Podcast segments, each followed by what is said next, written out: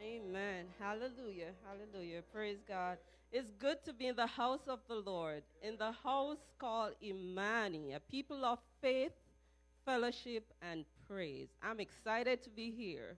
Are you excited to be? Amen. Amen. Praise God. First, let me just thank the pastors and the elders for the opportunity to speak from their pulpit. Uh, this is my first time, actually, so I am very grateful for the opportunity. And I, and I pray that the, the message that the Lord has in store, it will speak to somebody's heart. It was written for me.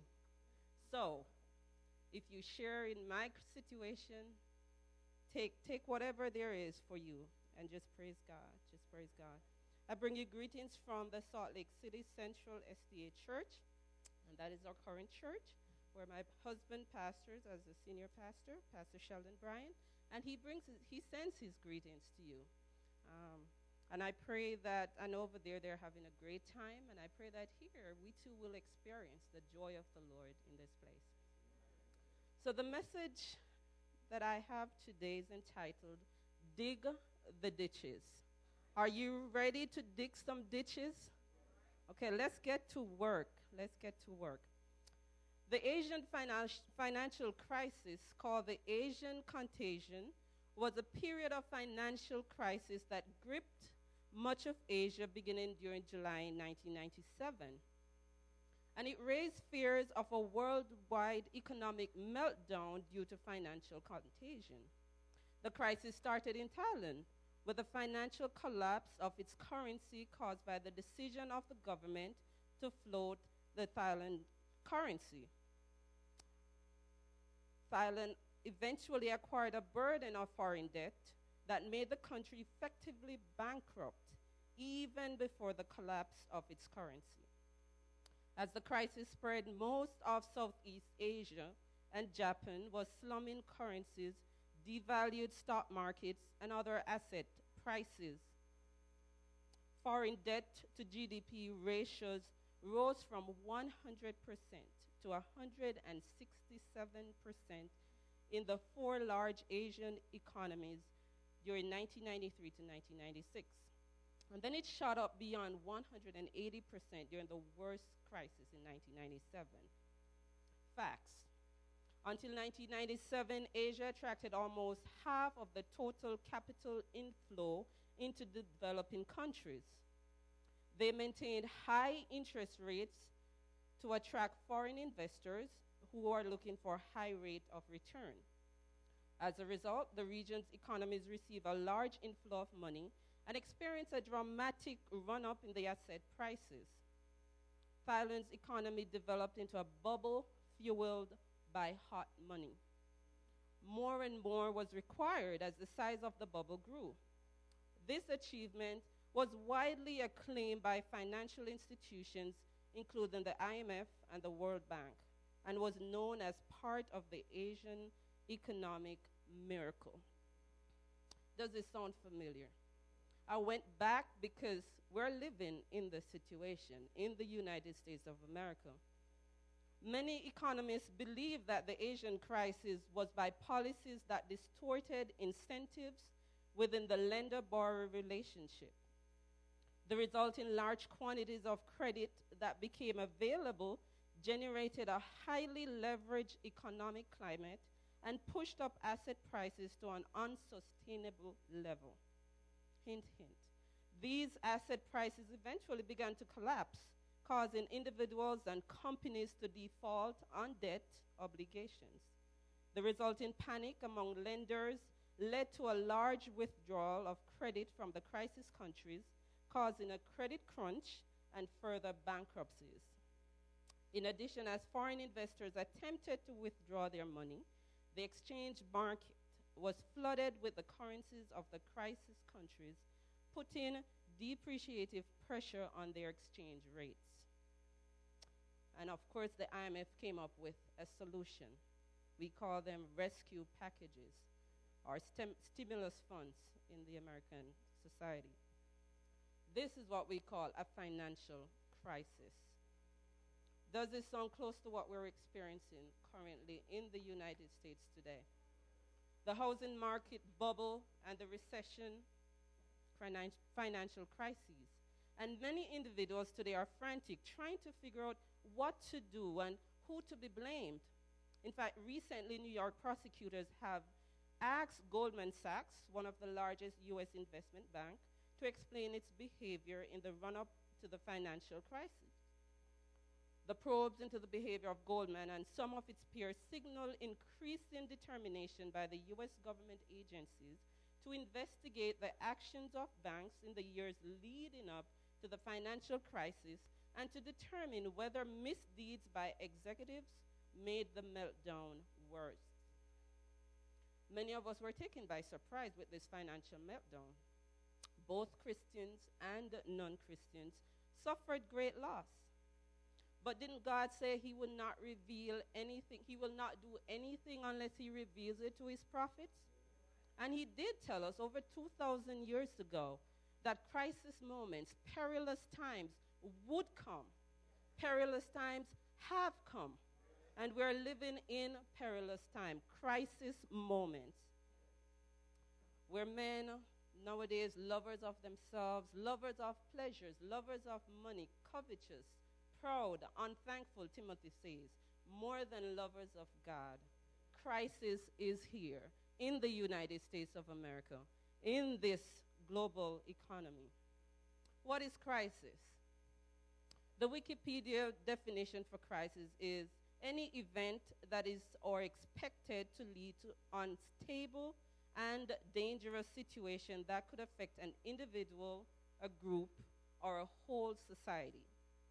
It's a critical and decisive moment in time, a testing time, some may say, an emergency time, some may call it. The Merriam Webster defines crisis as the turning point for better or worse, recovery or death in an acute illness. Business Dictionary defines crisis as a critical event or point of decision which, if not handled appropriately or in a timely manner, may turn into a disaster. Do you sense some disaster around this place? Crisis comes in various forms. Maybe personal crisis, something that happens in your life that triggers an extreme tension requiring major actions. It could be an economic crisis, which results in a sharp transition to recession. Case in point, the US. It could be a financial crisis, as in the Asian contagion that I spoke about, or environmental crisis, human activity causing lasting consequences, and then the international crisis, one that increased and heightened the perception of the nations and also heightened anxiety. And everybody's sitting on the edge of their seats wondering what next? What do we do now? Where do we go from here? What is about to happen? Crises. From these definitions, you can see four defining characteristics of crisis. One tends to be unexpected, a surprise. Happy birthday, surprise. It creates some form of uncertainty within us. It seems to threaten our important goals or basic values. And finally, it calls for the need to change, to change. Our story today opens with a king in crisis. Let's turn our Bibles to 2 Kings chapter 3. 2 Kings chapter 3, and we will start with verses 1 through 7. A king in crisis. Now Jehoram, the son of Ahab, began to reign is, over Israel in Samaria the 18th year of Jehoshaphat, king of Judah, and reigned 12 years.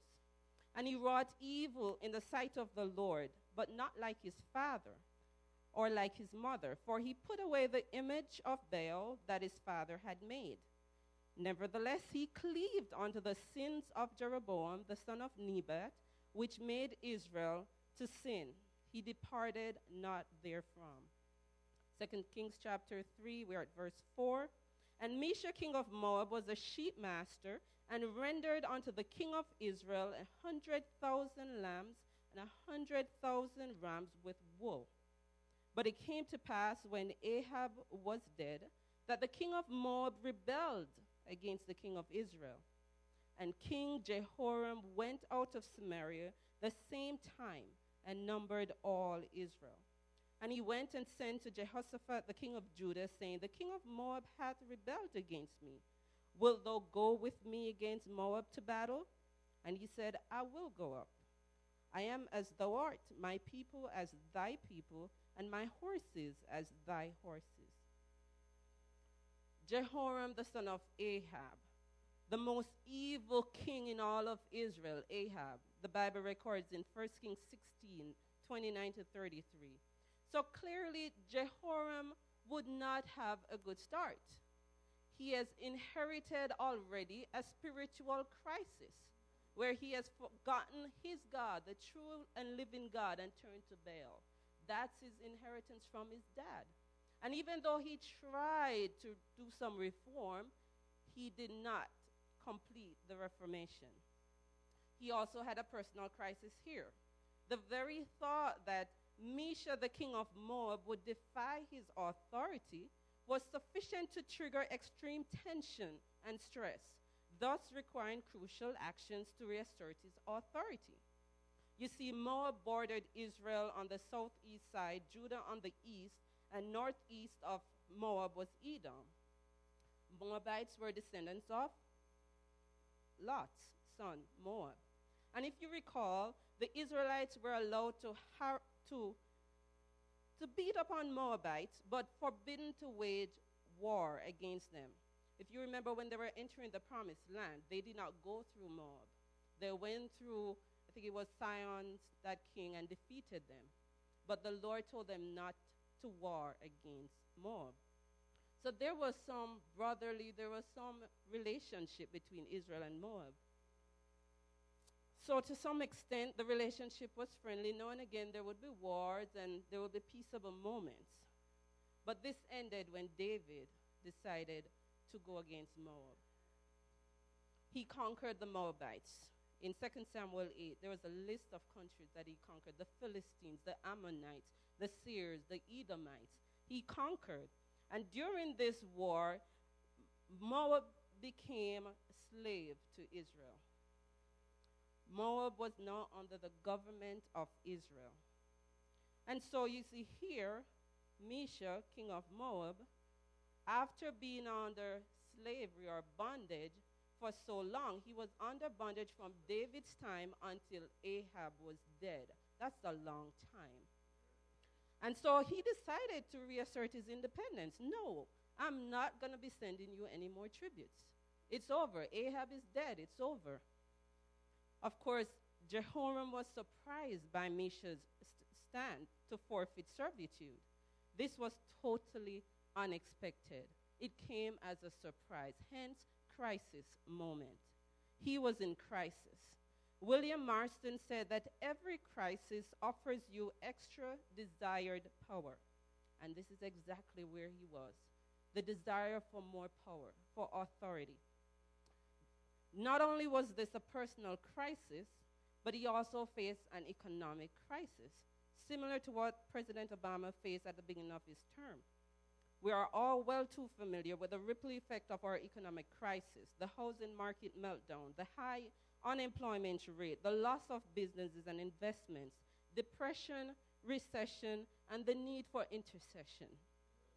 To lose a thousand sheep and with wool a hundred thousand sheep with wool and a hundred thousand ram annually would most definitely create some bubble in their economic system. And so these uncertainties led Jehoram to increase the perception of threat. It's no longer my personal crisis, it's no longer my economic crisis, but this is now international crisis. And so he sent messages to Jehoshaphat hey, this guy here is defying all the authorities of the land. He's a threat to us. Let's get to war. Sounds like President Bush back then. We need to handle Saddam appropriately, in a timely manner. Let's do it. The uncertainties of King Jehoram led him to heighten the anxiety of the neighboring countries, red alert. And it's he sent out from Samaria and mobilized the armies of Israel. Edom, who was also under servitude of Israel, so they had no choice, they had to be involved. But Jehoshaphat, king of Judah, he decided to join in. After all, Judah and Israel, they were one people. During the after the reign of Solomon, the kingdom divided. And so there was some allegiance to Israel. We will protect my people. In fact, you are as I am. My horses are your horses, he said. Yes, King Mesha's response took Jehoram by surprise, unexpected. He was faithful to my father, and I expected nothing less, I can imagine him saying. Mesha questioned my authority. He's now threatening my security and my economic values. He must be handled in a timely yet appropriate manner. Let's go to work. What crises are you faced with today? Is it personal? A thorn in the flesh that your family struggles with day in, day out, year in, year out? Is it drug addiction? Is it a dead end relationship? Disobedient and rebellious teenage children who threaten your authority time after time? Someone you've tried to help but has turned against you? Is it a spouse that you've worked for better and you vowed for better or worse? But now the spouse decides they had signed up for better, period. No worse. Is it a health crisis? And you are uncertain of the turning point at this time. Will it be for recovery or death? Is it financial? The house you've invested all your money into for over 15 years is now an abandoned lot, a farm field for marijuana. And you are left homeless, hopeless, unemployed and uninsured, broke and broken.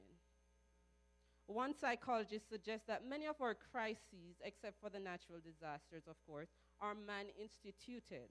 And so we experience the trauma of the unexpected because, one, we live in denial of the impending crisis. We knew the market was going to go down, the housing market was going to collapse, but we, we kept denying it and we pumped money into it. I was caught in the trap. I thought it had hit the bottom when I went to buy my home.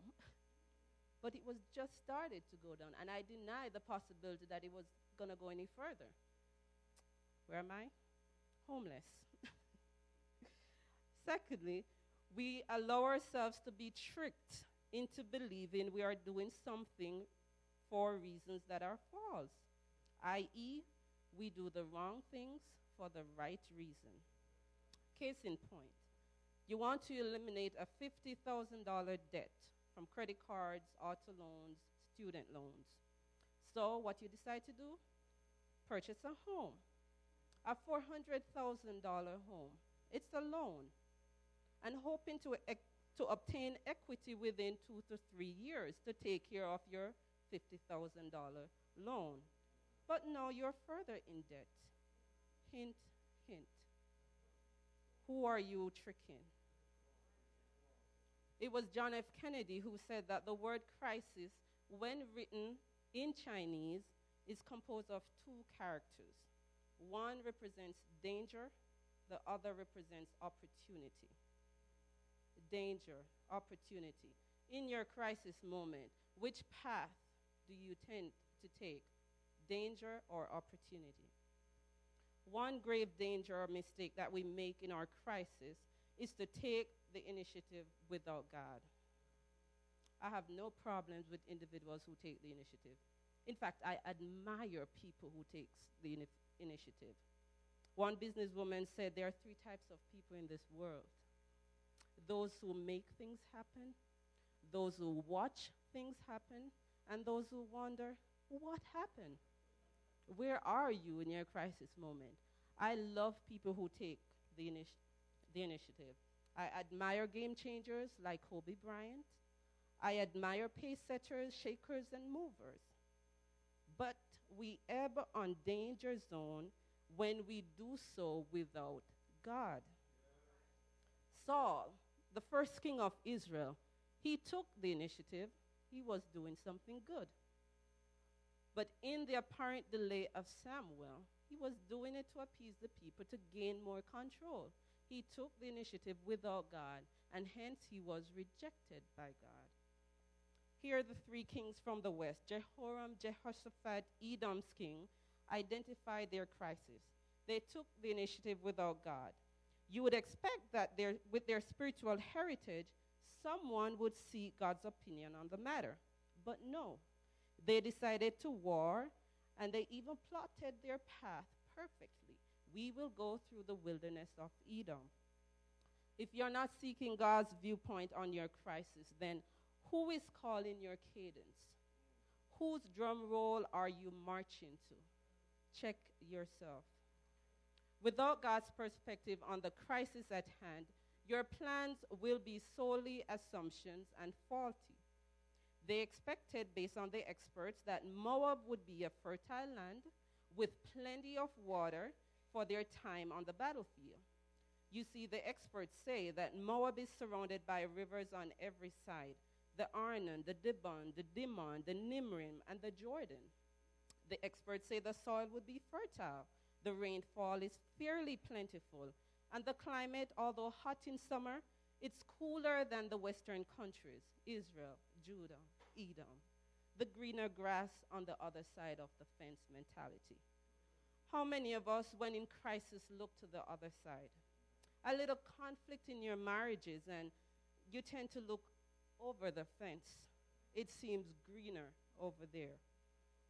Because of the assumptions, they brought just enough water for the journey. Just enough water, because there is plenty of water in Moab.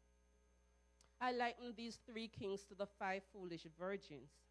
Just enough is never enough when the bridegroom tarries. And now, what could have been a setup for God's glory is now a setback. You see, the weather pattern in Moab changed. So it was drier than usual. They expected rainfall, but it was drier. And now, in the drive to meet or to handle the crisis without God, they encountered a bigger problem no water. How are you going to fight a battle? Thirsty, dehydrated, your camels are thirsty and dehydrated. How are you going to survive? Can you see the ripple effect? When you attempt to resolve your crises on your own without God, you create a bigger problem. The next ripple is the blame game.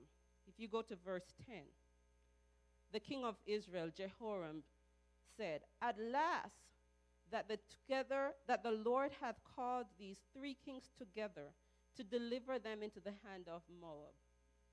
You did not consult God. Why is he to be blamed? God has called you to deliver you into the hand of Moab. It's interesting to note that God seems to be the last person to be consulted, but the first to receive the blame when faced with crisis. So, how do you know you are taking the initiative without God? I'm glad you asked. One, check yourself. Have you prayed about your crisis? If you have not talked to God about it, you are taking the initiative without God. Are you willing to align your life with God so that He can demonstrate His power in you? If you're not willing, then you're taking the initiative without God. I call it the twig, the. Does prayer serve to convince God to change your circumstances rather than to prepare you to do God's activities? Are you simply praying, Lord, get me out of this? I just need to get out of this. Save my home save my insurance? Or are you willing to, are you willing to say, God, prepare me for whatever it is that you plan for me? What's your prayer life like? Do you cry out to God for the blessings and the benefits rather than being, to be a blessing and a benefit to someone else? In your crisis, are you looking over on the other side of the fence? People jump from church to church if there's one little problem in the church one little crisis moment, looking for greener pastures, you are taking the initiative without God. the story is told of an old man and his son and his wife. They've never visited town. They were always in the country. They were afraid of the city because the city would corrupt them. And so they did everything in the country. But one day, the boy turned 16. He was now a teenager. And he decided, Dad, I want to go to the city. I want to see what it's like. And so his dad said, Okay, we will take you. You know, he bugged him after several years or days or months.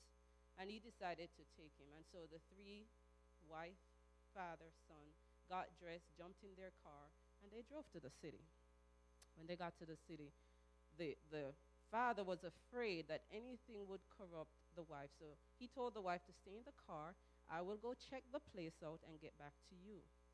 And so he and the son, they went, they had a hotel booked to reserve, and so they went to the hotel. And as they entered, they noticed huge chandeliers coming down from the ceiling, and they were in awe. What is this? Such big lights in a hotel. You know, they see doors are just sliding and opening, sliding and opening, and they were amazed. There was water coming out of rocks flowing inside of the hotel without creating a mess. They were in awe. And so they decided to go to this sliding door, this door that opens and closes. People just get in, get out, and they didn't know what this was. So they stood there for a little bit, just observing what's happening. And so he noticed there was a little old woman who came up and pressed that little button, and the door just slid open. And the old lady went in. And then three seconds later, the door slid open again. And this beautiful blonde just came out. And he turned to his son and said, Go get my wife. She needs to get in here. Crisis moment, trying to take the initiative, trying, looking for greener pastures, looking for the new and improved version. And that's what he did. You see, in Jeremiah 2, verse 13, God echoed the pain in his heart for his people. He said, My people have committed two great evils. One, they have forsaken me, the fountain of living waters. And two, they have dug out broken cisterns which can hold no water. Broken cisterns which can hold no water. You see, God people, God's people had forgotten that He forgave all their iniquities, He healed all their diseases, He renewed their life like the eagles. He satisfied their mouth with good things, the psalmist David says. He redeemed their life from destruction. They had forsaken, they had forgotten all about this, taking the initiative without God and then to dug broken cisterns. That's like us going for this excessive, this excessive desire to gain more control, the excessive desire to have more things in our crisis, the excessive determination to have more money, the excessive need to be more famous when we're in our crisis situation. That is what we call greed, and that's called your broken cisterns trying to hold sand in, your, in the palm of your hand. So, how do you turn your crises into opportunities? I will share with you two key principles and then I will sit down. First, seek God's counsel first, always. Underline. Always seek God's counsel first, always, God's counsel you should seek first. Did everybody catch it? You see, in their double trouble, the king of Mesha, now the impending defeat due to the thirst and the possible dehydration, Jehoshaphat sought for God. He knew the true and living God. That was the God Judah served. And so he knew he could call on this Almighty God. He knew him because Abraham called him God Almighty. Moses called him Lord. David knew him to be the rock, the strong deliverer, his shepherd.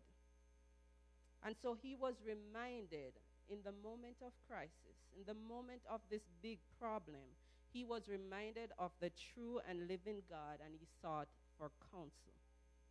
Henry Blackaby suggested that when we seek God first, always, He will reveal His character to us according to our needs and His purpose.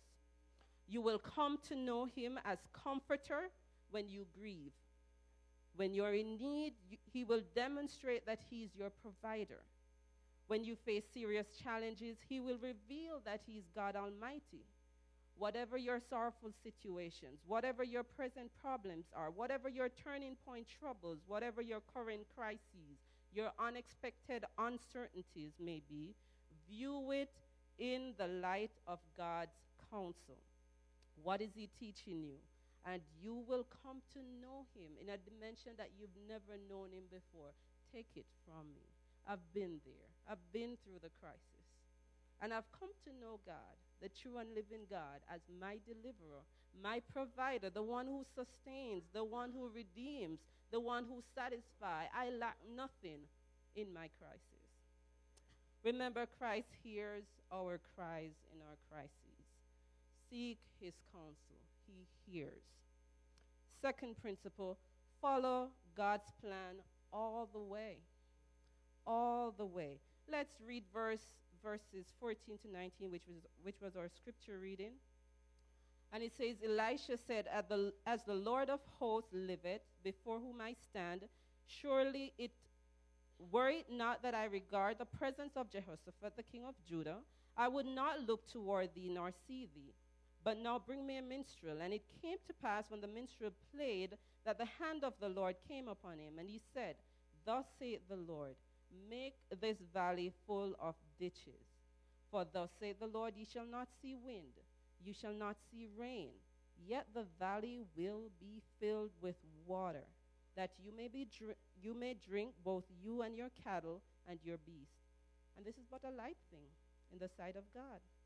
He will deliver the Moabites also into your hand. You will smite every fenced city, every choice city. You will fell every good tree, stop all the wells of water, and mar every good piece of land with stones. God's plan. Follow it all the way. It is simple. Make the valley full of ditches. Simple, right? You see, at times people choose not to follow God's plan because it seemed too submissive. If you remember the story recorded in Jeremiah 28 29, when Judah was faced with the Babylonians who were about to take them captive, Nebuchadnezzar was at their door. And the people turned to Jeremiah, Seek God for us. Tell us, find out from God what we should do. And everything the Lord says, we will do. Does that sound familiar? The Israelites through the wilderness? Talk to God for me. Whatever He says, we will do. And Jeremiah came back with the word Let Nebuchadnezzar take you. Go with him to Babylon. In fact, when you get there, build homes, marry, have children, pray for the peace of the city. Too submissive. The people were mad with Jeremiah. They were about to kill him because this is a suicidal mission.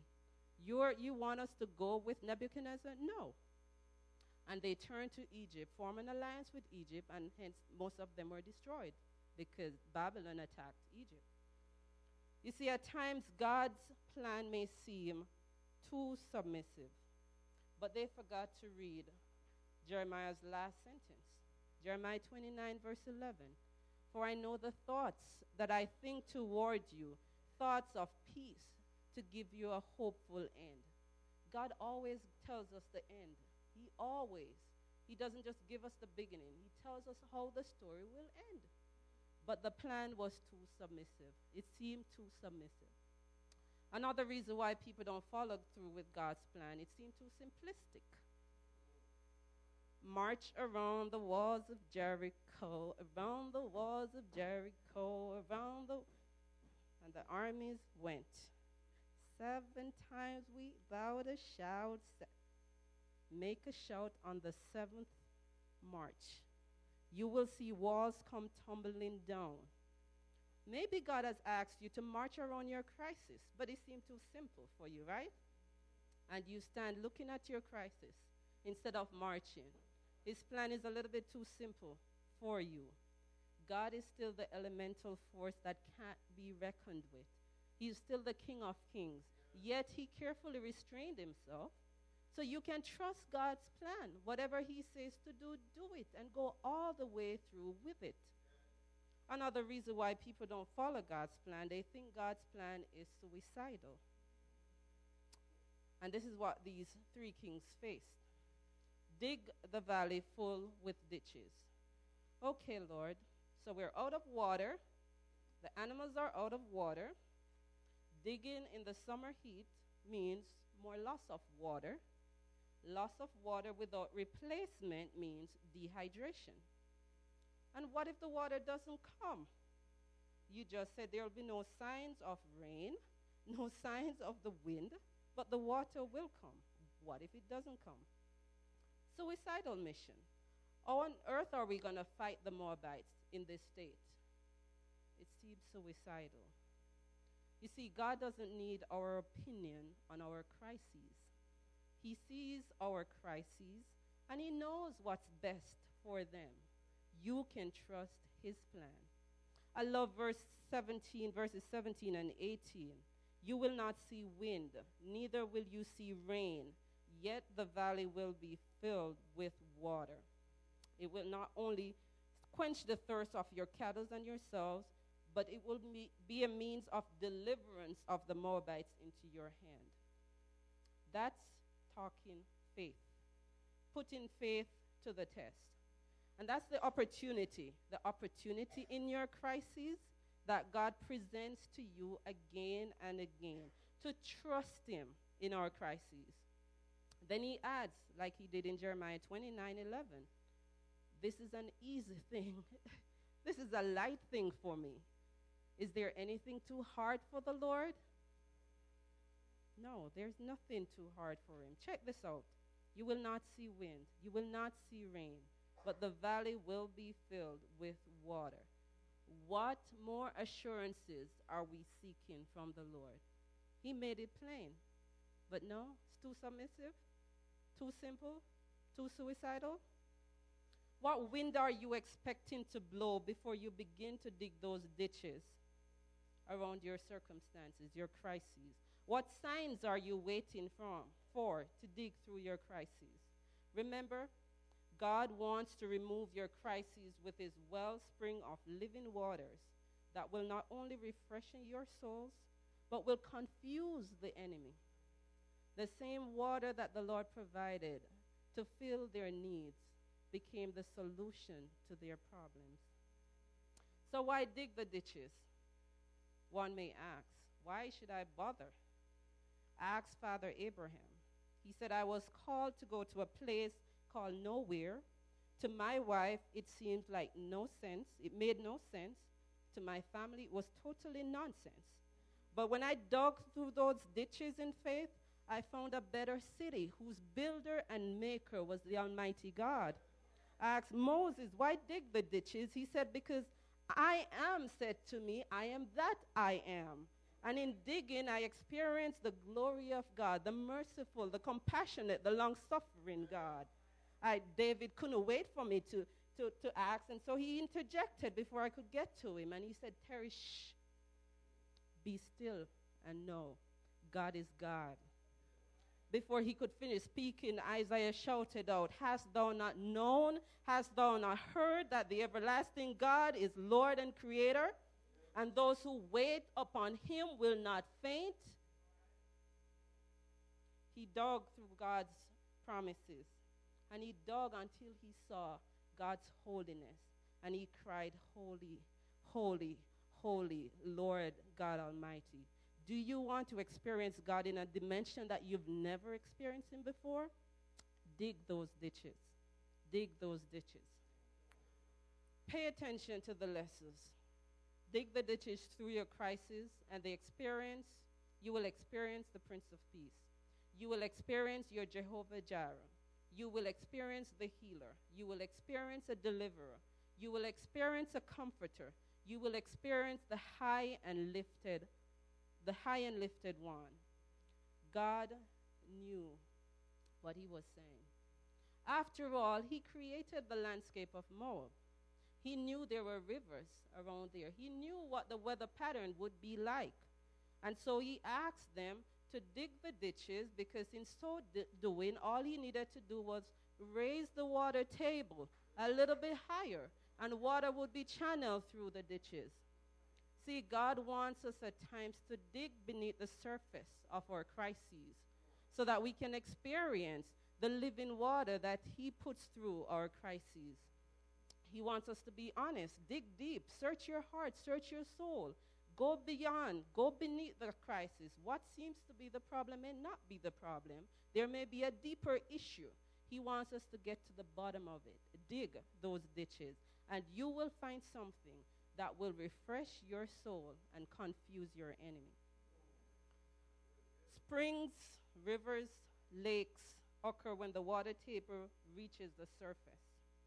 Opportunities, success come when we join with our willingness to dig the ditches, with God's supernatural power raising the water table, guaranteed success, guaranteed breakthrough in our crises, guaranteed. So, how does the story end? How does the story end? Verse 20 says, Morning came. Morning came. You see, in your crisis, weeping may endure for a night, but joy will come in the morning. Morning came. Morning came. They offered meat offering. Talk to God first. First thing in the day, offer up your sacrifice of praise, thanksgiving, and worship. Morning came. And there they behold, water came by the way of Edom, and the country was filled with water. And when all the Moabites heard that the kings were come up to fight against them, they gathered all that were able to put on, on armor and upward and stood in the border. And they rose early in the morning, and the sun shone upon the water. And the Moabites saw the water on the other side as red blood. The same water that the Lord provided to quench their thirst became the solution to their crises. Moab saw the water. It looked as red blood. What Moab didn't know was that Edom had these red sandstones. So when the children of Israel and Judah, when they dug through those ditches and the water filled, then the water is going to appear crimson red. Moab, caught in the trap. Oh, these three kings have turned against each other. Moab to the spoil. And they took off. And Israel Judah and Edom was able to defeat. They were able to hew down fenced cities. What did the Lord said you were going to do? Smite every fenced city, every choice city, fell every good tree, stop all the wells, and mar every good piece of land. Victory was promised. In your crisis, when God put forward a plan, follow his plan. It may seem simple, it may seem too submissive. It may seem suicidal, but God knows the end, and you can trust Him on that. You can trust Him on His word. I could go on and on with this story because it doesn't end. One of the problems that the, the three kings faced, they didn't go all the way with God's plan. God told them Moab would be handed over to you. Mesha should be killed. But they spared the life of Mesha. They spared the life of Mesha. And actually, Mesha caused a great indignation. They said he killed his son upon the wall. And he caused a great indignation in, against Israel. The word indignation, I looked up the Hebrew form means splinter, to chip off. Basically, in leaving Mesha, he caused a diversion within the alliance. And now Judah was suspicious of Israel. Edom was suspicious of Judah. And so the three kings part ways and they went home. Mesha was free. Years later, you'll see it's the same Moab, same Mesha, Moab, joined with his half brother Ammon and Edom, who went against Judah, Jehoshaphat. When Jehoshaphat called on God, went into fasting and prayer, and the Lord said to him, Stand still. The battle is not yours, it's me. It's not by might nor power. Here's the problem when God tells you to follow his plan, go all the way. That little sin, that little habit that you may try to cover up, oh, it's so good. I don't want to get rid of it. It will come back to haunt you. It will come back to haunt you. How does the story end? Yes, they were successful. They did not follow God's plan all the way, but they were successful because God told them how it would have ended. You and I know how the story, the conflict, the crisis that we're in, the conflict of the ages, we know how it, w- it will end, right? God told us in Revelation 21 that He will create a new heaven, a new earth. The old things will pass away. There will be no more crying, no more death, no more crises, no more. All that will go. And God is asking us to trust His plan. He promised that He's coming back.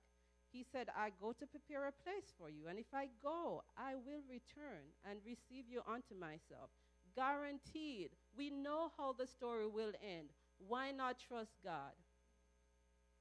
I exhort you, I asked you. I am in this situation. This sermon is for me, and God spoke to me through it. And I'm asking you seek God's counsel in your crisis, no matter how bleak how dim your situation looks. Seek God's counsel first and always, and then follow through with God's plan because the end is sure. The end is beautiful. The end is sure. It's guaranteed. We are more than conquerors through him who has bought us. And he says, Behold, I come quickly, and my reward is with me to give every man according as his work shall be do you want to be rewarded by the Almighty God? To stand before Him and say, Lord, I trust you. I trust you. And I thank you for redeeming me. I thank you for your patience with me. Let's dig those ditches. This week, we'll, we'll be going out into an untried week. Let's dig the ditches that the Lord asks us to dig. Don't run from them. Don't look for signs. Don't look for the rain or the wind.